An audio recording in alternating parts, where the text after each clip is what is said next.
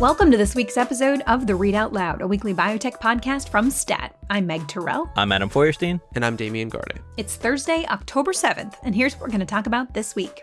NIH, FDA, HeLa cells, SPACs. It's been another Pack Week of news in the life sciences, and we're going to discuss it all. Also, Martin Shkreli. There's a new documentary about him out this week, and we talked to the film's director. But first, a word from our sponsor.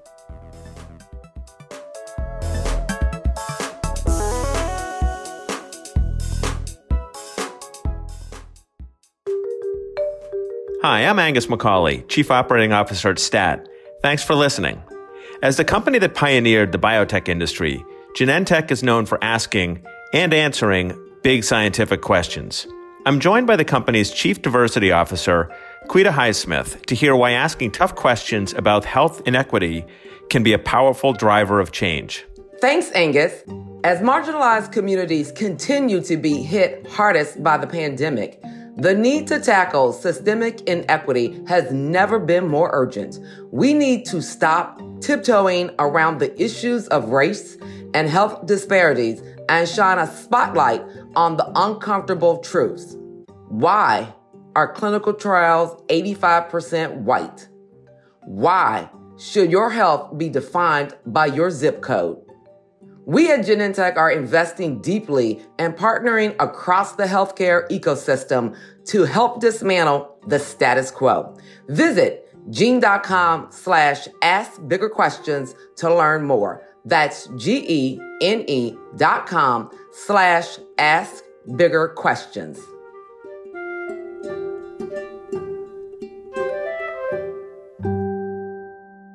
So, guys, um, a lot of news from Washington, and not all of the reconciliation, debt ceiling, etc. stuff that, luckily, as health reporters, we don't have to pay too much attention to. We are talking about NIH director Dr. Francis Collins announcing his retirement uh, sometime before the end of the year, and also the ticking clock down to when the president needs to nominate an FDA commissioner.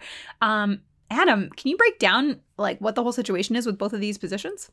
Well, yeah, like you said, Francis Collins announced this week that he's going to step down from uh, being the director of the National Institutes of Health. So, of course, when that happens, you know, the speculation starts about who uh, will replace him. Uh, and our stat colleague, Lev Facher, wrote a story uh, this week about kind of just looking at some of the candidates that have been thrown out there. And I think the most interesting one is Jennifer Doudna the biochemist, uh, you know, and Nobel Prize uh, winner, uh, most closely associated, obviously, with CRISPR. Yeah, I thought the Jennifer Doudna suggestion was just totally fascinating. Also, having uh, read or actually listened to the Walter Isaacson book, The Codebreaker, about Doudna, it, it did kind of make it seem like, in some ways, she was sort of looking for her next big thing to do. Um, although she's very involved in many different things, so who knows if she would want to like leave what she's doing uh, in California and go run the NIH. The other interesting aspect of it, of course, is Eric Lander uh, of the Broad who has a history with Doudna over CRISPR and who, as Biden's science advisor, will have a big role in deciding who potentially takes this position. Yeah. So, you know, as, as you mentioned, that those are two institutions in the Broad Institute and the University of California who uh, were quite recently in court uh, over just who invented uh, the technology that is CRISPR, and of course Doudna won the Nobel Prize. So there is like a fun kind of scientific potential frictiony backstory there. But the other thing I thought was interesting, you know, based on on our colleague Lev Facher's story, talking to folks about about you know what kind of names are already floating around, is you know, I wonder if there's a chasm between scientific celebrity, the, the Jennifer Doudnas, the Laurie Glimchers of the world,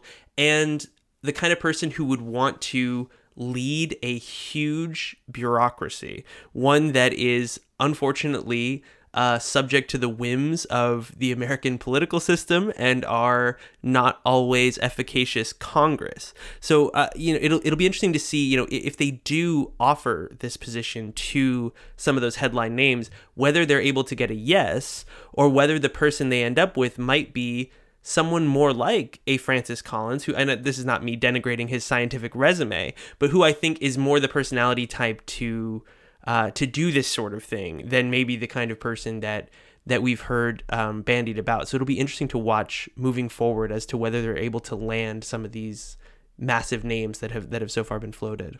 And as Meg alluded to at the top of this, uh, the clock is also ticking on uh, interim FDA Commissioner Janet Woodcock. Yeah, Adam, I wonder if you can kind of explain that whole countdown phenomenon because there is supposed to be a date by when the president nominates an FDA commissioner, right? Yeah, so all of this is uh, regulated by the Federal Vacancies Reform Act of 1998.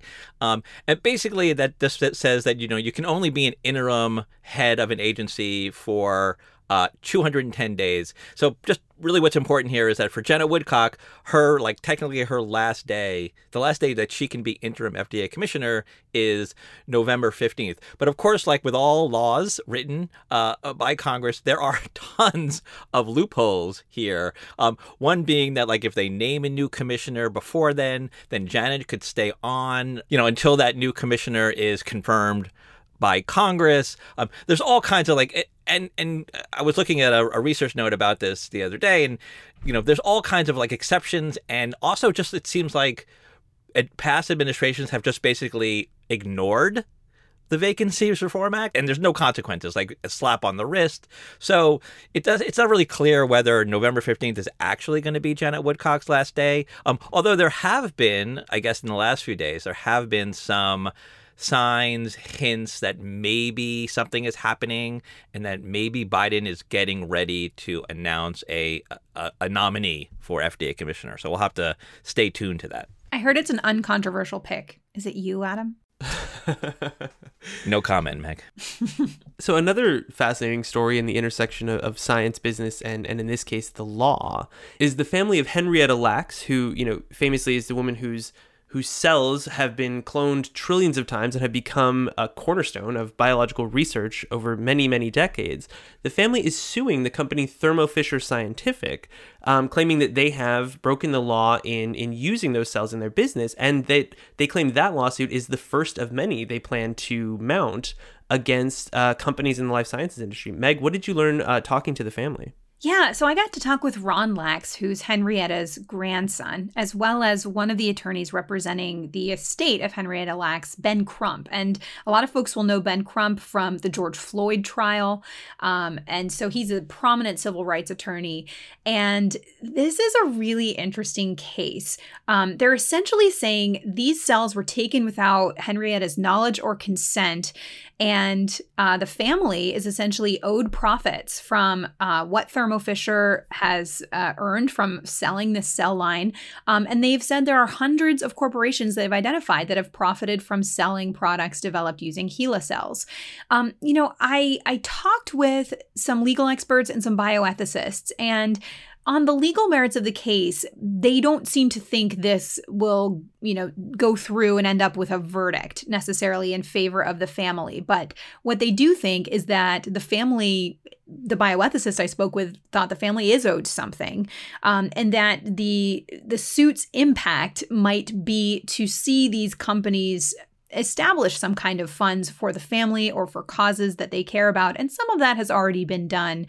Um, but it it's just a fascinating case because it's been 70 years and these cells are just everywhere. The polio vaccine the uh, hpv vaccine hiv research even you know understanding how the coronavirus infects cells HeLa cells were used to do that. And um, it's just such a fascinating case. And Thermo Fisher has been completely silent on it, not calling me back, not responding to emails. Yes, it's a bad headline for them, but at some point, I think they're going to have to address it, you know, if not just in court. And so we'll see um, how they respond. You know, I think the story first gained prominence, you know, when uh, Rebecca Skloot wrote the book, you know, the the immortal life of Henrietta Lacks uh, a bunch of years ago, and you know, I think that kind of brought the story to life. A lot of people didn't know about this, and and I think you're right, Meg. This seems like you know, sort of ethically, morally, like there should be some fund, there should be some sort of compensation to the family, you know, even if legally like the merits of the case on the, on the legal basis is maybe not there and and maybe you know that's kind of this is the launching pad for for something like that to happen So, another big story in our space this week uh, concerned Ginkgo Bioworks um, and a short report that came out that really affected the company's stock, uh, whose ticker, remember, is DNA. Damian, can you fill us in? Yeah. So, you know, Ginkgo, for people who may recall, is a synthetic biology company. And, and the basic premise there is that they can use customized cells to produce drugs, sure, but also agricultural products, foods, building materials. I'm not up to date on the list, but the whole idea is basically turning biology into a programmable thing and such that, you know, revolutionizing the process of manufacturing.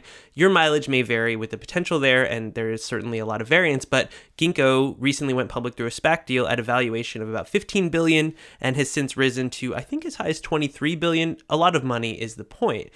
And so that's the backdrop for a short report from Scorpion Capital, a 175 page uh, treatise on what Scorpion perceives as major flaws in Ginkgo's business. And, you know, the short version, Meg, as you mentioned, is that it sent Ginkgo's stock price down as much as 20% uh, on Wednesday as people got a chance to read it. I believe they recovered and were down about 12%. And there's been a lot of fighting on the internet. But having perused all 175 pages, I thought it was interesting because, you know, short reports come in a lot of different varieties. Sometimes they've done sort of swashbuckling uh, private investigations of their own. Sometimes they've done um, they've uncovered scientific malfeasance is, is some that we've seen in the recent past. And what was curious about the Scorpion one is that for the most part, what Scorpion did was go through Ginkgo's public filing, so information that anybody could have had, and synthesized it into a narrative that basically they say Ginkgo's business is deeply reliant on getting money from companies in which Ginkgo has a stake. So basically, there's a process by which Ginkgo will invest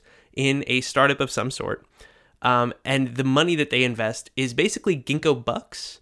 Like it can only be used for paying for Ginkgo services, which then Ginkgo recognizes as revenue. And in the eyes of Scorpion, that's a really bad sign. Related party transactions suggest that this is kind of uh, not a Ponzi scheme per se, but that this is a machine that is kind of a snake eating its own tail, let's say, and thus the growth is inflated. So Ginkgo, you know, obviously they dispute that characterization, but they don't deny that this is a cornerstone of their business. And, you know, the CEO put out a statement basically saying, we want biotech companies to be as easy to start as websites. And that's why we, you know, do this thing where our, our customers get access not only to our technology, but to our capital, blah, blah, blah, blah, blah. So why why are we talking about this? Why did it have such an effect on the stock price? Is what I've been more interested in. I think it's kind of a combination of the Ginkgo valuation is so high. Um, the company's story comparing itself to Amazon Web Services and and you know anything where people talk about the complexity of biology in the terms that are usually used for the relative simplicity of software. I think that tends to raise eyebrows around this industry. So it does feel like people were kind of waiting for a shoe uh, to drop when it comes to Ginkgo. And this short report, kind of in, in combination with the very good story by Antonio Regalado in MIT Tech Review, I think in August, which raised many of these same concerns.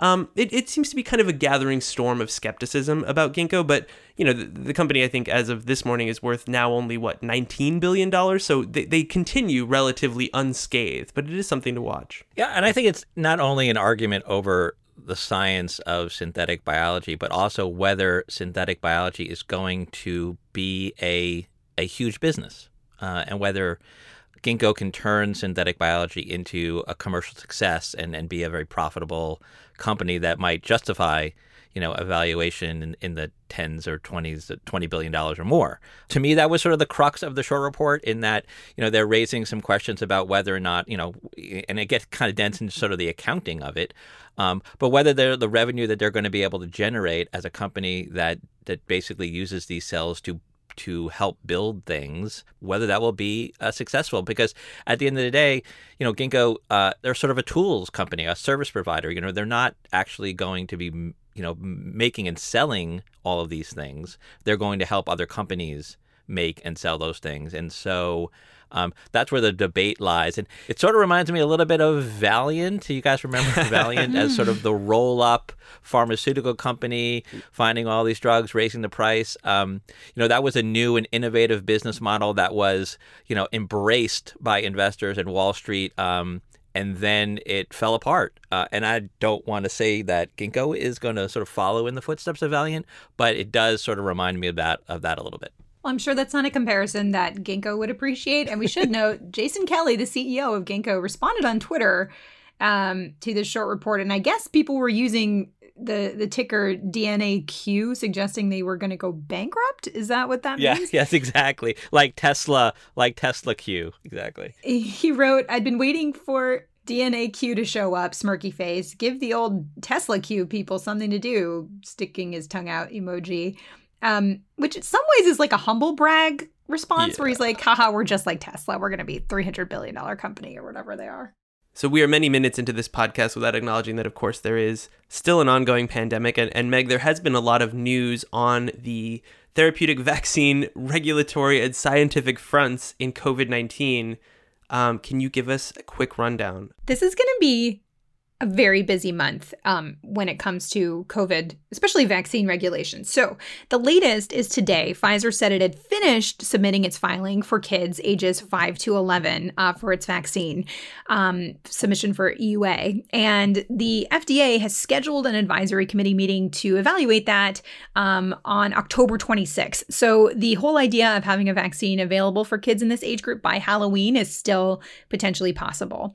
Um, the FDA also scheduled scheduled two advisory committee meetings back to back late next week, the 14th and the 15th, to talk about boosters for Moderna on the 14th and Johnson & Johnson on the 15th, as well as the NIH's mix and match data on the afternoon of the 15th. And so we could come out of this meeting uh, essentially with a recommendation from FDA's advisors uh, around mixing and matching boosters, which is just a huge question for this entire space and the future commercial question for Moderna versus Pfizer versus all of these other companies that are still hoping to get into the COVID vaccine space. Um, beyond that, on Friday, right after we recorded our podcast, the day after, and we talked about Merck's Molnupiravir, the antiviral drug, they put out results from that phase three study we were so anticipating, and it showed How that dare um, them. it could. Re- they could have put it out a day earlier, so we could have talked about it on the podcast. Well, also, I had Merck's CEO on the day before, and I was like, "So we're expecting those data at some point?" And he's like, "Yes, we are."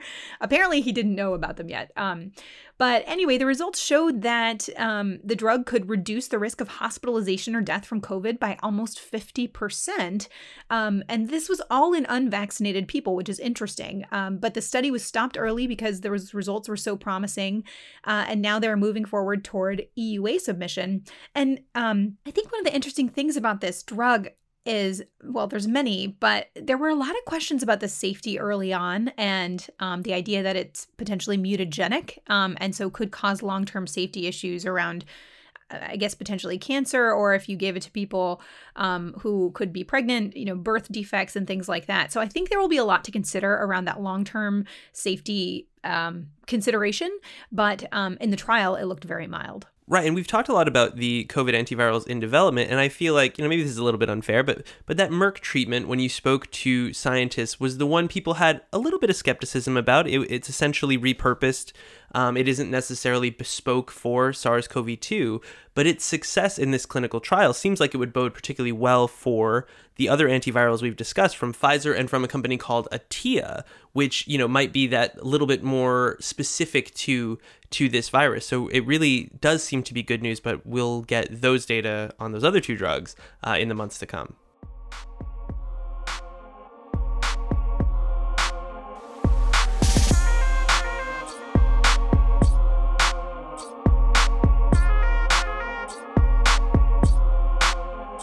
You might remember that in the months before he was convicted of securities fraud, Martin Shkreli spent hours and hours live streaming his thoughts on YouTube. You could have been forgiven for checking out of the Shkreli story around then, but one documentary filmmaker was recording Martin's every utterance. Brent Hodge spent years chronicling Shkreli's downfall, and his documentary, Pharma Bro, is out this week on streaming services, including iTunes and Amazon Prime. Here's a clip of the trailer anybody has the power to become famous by doing something destructive. Mr. Shkreli, do you think you've done anything wrong? I invoke my Fifth Amendment privilege against self incrimination and respectfully decline to answer your question. And Brent joins us now to talk about the film. Brent, welcome to the podcast. Yeah, thanks for having me, guys. So, Brent, as we mentioned, you know, the movie really tracks um, really the beginnings of Martin Shkreli, but a lot of the footage comes from that really key period uh, when he's on trial, and not to spoil anything, when he's eventually convicted. But I was curious, you know, you're there at the courthouse throughout this film and, and, and following Martin for, for these many months. What drew you to the Shkreli saga that made you want to kind of upend everything and spend so much time with this guy? It was honestly the Wu Tang album for me that kind of drew me in. I think before that, I didn't pay any attention to him. I just thought he was this evil guy who was talking to the media like trash and whatever. There was no, there was no reason to do a movie. But then when he bought that album, everything kind of he like embedded himself in pop culture a little more, whether we liked it or not. He was kind of there. Uh, so that's that's where I clued in. Was like, well, this guy. There's there's like more weird layers to this guy than and then I thought, and then also just within, as you you guys probably know, within like a few Google clicks, you could get talking to him. You could just go on his live stream and he'll tell you where he is and he'll tell you his phone number. And I was like, why isn't nobody here? Why can't we just? We should just be recording this. And so that sort of started it. So, what do you feel like you learned about Martin in the making of this film? Oh my God, it's a good question. I think I learned that he is unapologetic. Um, I just wanted to figure out if he was an asshole, like everyone said he was going to be, and I think I got I got the answer that he is. Um, I also think that he just really wanted to be heard. I think that was that was one thing I realized. Like, why is he why is he live streaming so much? Why is he in the spotlight? Like, no other drug companies put somebody in the spotlight like this. Um, also figured out like he's he's a pretty smart guy, but he's making some really stupid choices. Um, that's I just I just think I sort of saw the downfall of somebody and, and watched it in real time as it was happening. I think there was the saddest part of the documentary, and I don't want to spoil it for anybody, but I guess I'm just gonna say it. You go over with some beers, like the night I think before he got um was it uh the it wasn't sentencing because he was already in prison at that point. So it must have been the day before the verdict. Is that what? He, he'd already had his verdict as well. We kind of switch it around in the film, and I'm cool to give it away here. Like he, he, as as everyone knows, he went to jail um, pretty quickly for asking for a strand of Hillary Clinton's hair. It was the night before that. Oh, wow. Okay. Yeah, and so you kind of go over and and then it's funny you have like as a filmmaker this must have been just like gold mine to you because he was filming himself. And you go over and you bring these beers to him and um he comes back to the live stream and he just kind of offhandedly says like it's nice to have friends in the building. And i felt so s- sad for him in that moment because like you're a filmmaker. Like you weren't there like being his real friend. And he he thought he had a friend. And it just kind of made me think like does does he have any friends? And like Uh, yeah, there's a lot of reasons not to feel bad for Martin Shkreli, but anyway, all of this is to preface a question of like, were you able to find anyone who was like legitimately close to him? Like, there was nobody of his family or like his high school or anybody who grew up with him in the film. Was it hard to get close to people like that? Yeah, it was extremely hard. I think that's what took the most time here. Is like I didn't I didn't want to put this film out right away without sort of some sort of authenticity of who could really speak on him or speak on every subject, by the way. Like when it comes to the biotech, Meg, you're in the film. We have tons of people talking about it. Judith Aberg. Um, when it came to like a patient, like I needed to get a patient in this. There's so many patients I talked to who didn't want to be on camera. I needed Wu Tang to talk. I wasn't going to put this out until I got Ghostface. And then when it came to Martin and people in his life, this is what was hard is like his live streams were also performance art I was like, this isn't a real guy. This isn't actually who he is. He's just performing here just as much as he is in the media. So who is he? And I, I, I literally have to move into his apartment building and get to know him. I have to go up to his door, look him in the eyes, try to bring beers, and just start talking to him. The problem was uh, that happened, and then the next day he's in jail. And so, it, you know, we didn't get as far as we wanted on that. But in terms of getting to know him, I mean, we have a few we have billy the fridge. We have some ex-girlfriends. We have people that knew him before he was live streaming and, putting on these sort of art shows. Um, so i feel like we we got as close as you could possibly get. And yeah i mean i like, like i said it, he, he really did want a friend and it was kind of sad. Um, but also is that just a performance that he was doing as well? Like the whole thing has so many layers. It's hard to kind of dissect so, Brent, you know, you use Christie Smythe uh, as a narrator and observer throughout the film, uh, but you don't really address, you know, her one-sided romantic relationship with Martin, or kind of the, you know, what what the impact of that was on her journalism career. You know, except there's that small reference at the end of the film. Um, was that a conscious decision on your part? I interviewed her four years ago. so she was still with her husband. She was still. I interviewed her the same week that I interviewed Meg. Like this, this interview with Chrissy Smythe was, uh, and I allude to it a little bit, and you'll see it in the teaser of like, do you like Martin? Like it was a, it was a genuine curiosity of I was sitting down with a Bloomberg journalist who was going to tell me about facts because she's one of the people who um, had sort of uh, initially reported that he was being looked into by the FBI. That's all I knew about this person when I was interviewing her. Mm-hmm. When I got there, she was like describing his ex girlfriends and who he was and a lot more about him that I was like, wait, this is this is crazy. Like you you know so much more. I have pressed her since to say like, were you actually dating him at the time? Is it sort of like an unbiased interview that we did? And she said no. She was still going through her her journey. So I, I got to take her word for it, but yeah, it was a long time ago. So that's why we didn't really, I never pressed on a relationship because I didn't even know there was, was one. Uh, mm. Her relationship and, and, and that kind of coming out in the news is, is one of the main reasons this movie finally sold. Um, mm. It took a really long time. People don't like Martin Shkreli's story. People don't want to attach themselves to Martin Shkreli's story. It was by far the hardest film I've ever had to sell. And wow. uh, as soon as that happened, it was like another layer to this guy, and he's back in the media and that's actually when we did a lot of our sales. So, so you're talking about the the revelations. You know, I guess it was that Elle magazine story and the like that you know kind of talked about or revealed her deeper relationship, her you know romantic relationship with Martin, and kind of the impact that it's had on her life. Yeah, it's been like a year since Martin was really in the news. Like he's just he's in jail and there's no really reason to report about him. Um, maybe some biotech stuff. I know he had his new companies and he's getting a contraband phone from jail and running stuff, but that's just that's sort of like him running amok. It's nothing to really report on. But when this came out again, it was like it resurfaced this guy and people sort of read about him. Um, and that's when we like actively went and pitched the movie. So, uh, thanks, Christie, I guess. like it's a, it was sort of a, it was a, it like reignited this, this fire, um, of who this guy is and sort of remembering him and putting him in the spotlight. That's interesting. I mean, you know, it's clear there's so much footage that you're working with between the, obviously the interviews, but then his, his endless live streaming and you know his personal biography versus the sort of character he's playing online when you were editing this all together into a narrative were there parts of the martin story that you decided to or felt like you had to leave out in the process and if so you know how, how did you kind of winnow that down there's sort of this like like back and forth between the good and the evil elements of it and you're like okay i only have i don't think martin's story is more relevant than a 90 minute film which we have 86 minutes it's like how do we get rid of parts? And I think we don't. I wanted to focus on things like how he bought the domain name of journalists versus his philanthropy work, which may or may not be even true. so there was there was people we cut out. There was a there's a a doctor that he had given some money to in Vancouver for some research, and it was like a philanthropy effort. And I was like, I don't need this guy. Like we have enough people saying great things about Martin in this that I don't need to show all in every aspect of it. Um, there was a whole element of bro culture that I really wanted to dive into. We just didn't have time. I just felt like you started making this in 2015, 2016, and like the world has really changed since then. Um, if you if you look at cancel culture, Me Too movement, and everything, like there's a lot of sort of stuff that uh, we wanted to dive into, just sort of timing wise, cut out. So there there was no rhyme or reason of what we cut out. I just felt like the flow kind of worked through.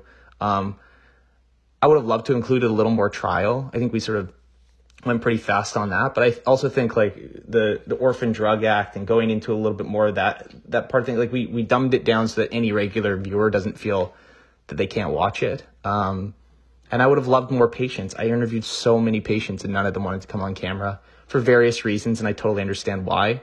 Um, but that that's where I wanted to go. I felt like all these articles were coming out about Daraprim and, and about Toxo, and there weren't a lot of patients being uh, being interviewed. And I get it; like they don't want to disclose their status. A lot of them are sick. I understand why they would never want my cameras in their house, but that was a part that I wanted to get. Well, I think the patient you did get was so powerful, and and that was an issue for me covering the story in real time. You know, when when the first the price increase first came to light, and it probably was an issue for Damian and Adam too. Was, just finding people who are really affected by not being able to access Daraprim, and I I really think you illustrated that uh, in a very powerful way, both through that story of the guy who showed the day he showed up at the pharmacy counter, and he was told his Daraprim was going to cost $30,000. And I think you asked per year. And he said, no, per month. And it was just like, whoa. And and I think that really, and along with the interview you did with the doctor from Mount Sinai, I just felt like you put together the the bro culture, which I think I mean the entire film to me was about bro culture, uh, with when that comes into contact with something so serious as public health and like the fact that our country allows those things to knock into each other in this way to me that's the damage of of Martin Shkreli and like I don't know what did you feel like you learned about the drug industry as a result of making this I mean, you guys are all very educated in the drug industry. Like, I'm a filmmaker who knows absolutely nothing. I'm also Canadian, and we have, we don't have to worry about drug prices as much. We've got it good. Uh, so for me, it's like a lot of times I do these films to explore an industry as well and kind of learn something. We did a, a, really sort of quirky movie about the song "Who Let the Dogs Out" and how there's nine people that claim that they let the dogs out. Um, and it's funny and it's comedic and it's stupid because it's a song that, that annoys us all, but it's really just a bigger story about music copyright and like who owns art and can you recreate art and do you own it? And it goes further and deeper. And, and I felt like this is sort of the same. It was an oddball way into the pharmaceutical industry. Because if Martin Shkreli is an experiment, Daraprim is still seven hundred fifty dollars a pill. So like we didn't learn anything from him, him, him, him being like subject A of this experiment into pharma. So I think like honestly, what I learned is that that a lot of the headlines are just sort of bullshit. Like Martin saying, "Oh, we're just attacking insurance companies." You're like, well Sure, I don't really know the ins and outs of, of how you did that, but all I know is I'm talking to a patient right now that, that that's not what happened. He has the gold plan. He went to try to get his insurance to pay for it, and they wouldn't. And the only way he could get the drug is because he reached out to you on Reddit and got it, which is absolutely not a, a business model for, for this. This is what about the people who don't have computers that are lying sick? Like, this is so stupid if he's reaching out to you. And so I, I wanted to showcase that. I was so happy Patrick Rice came on camera took a long time to get him on camera. Like some of these people really didn't want to to talk, and I think that's what I learned the most. Um, also, just like learned learned about these loopholes and and about how they're really they're no one's no one's doing anything um, about it. And the other thing I learned is like Martin's such a small player in all this, and he's like one example of many who do it. That was crazy. And, and Meg, we talked about this in our interview of like people are so misinformed. They think Martin raised the price of the EpiPen. They think He's part of some huge big pharma. We got to take him down. He's like an indie.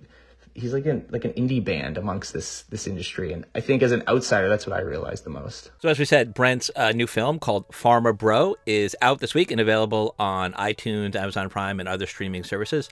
Brent, thanks for joining us. Yeah, anytime. Thanks for having me.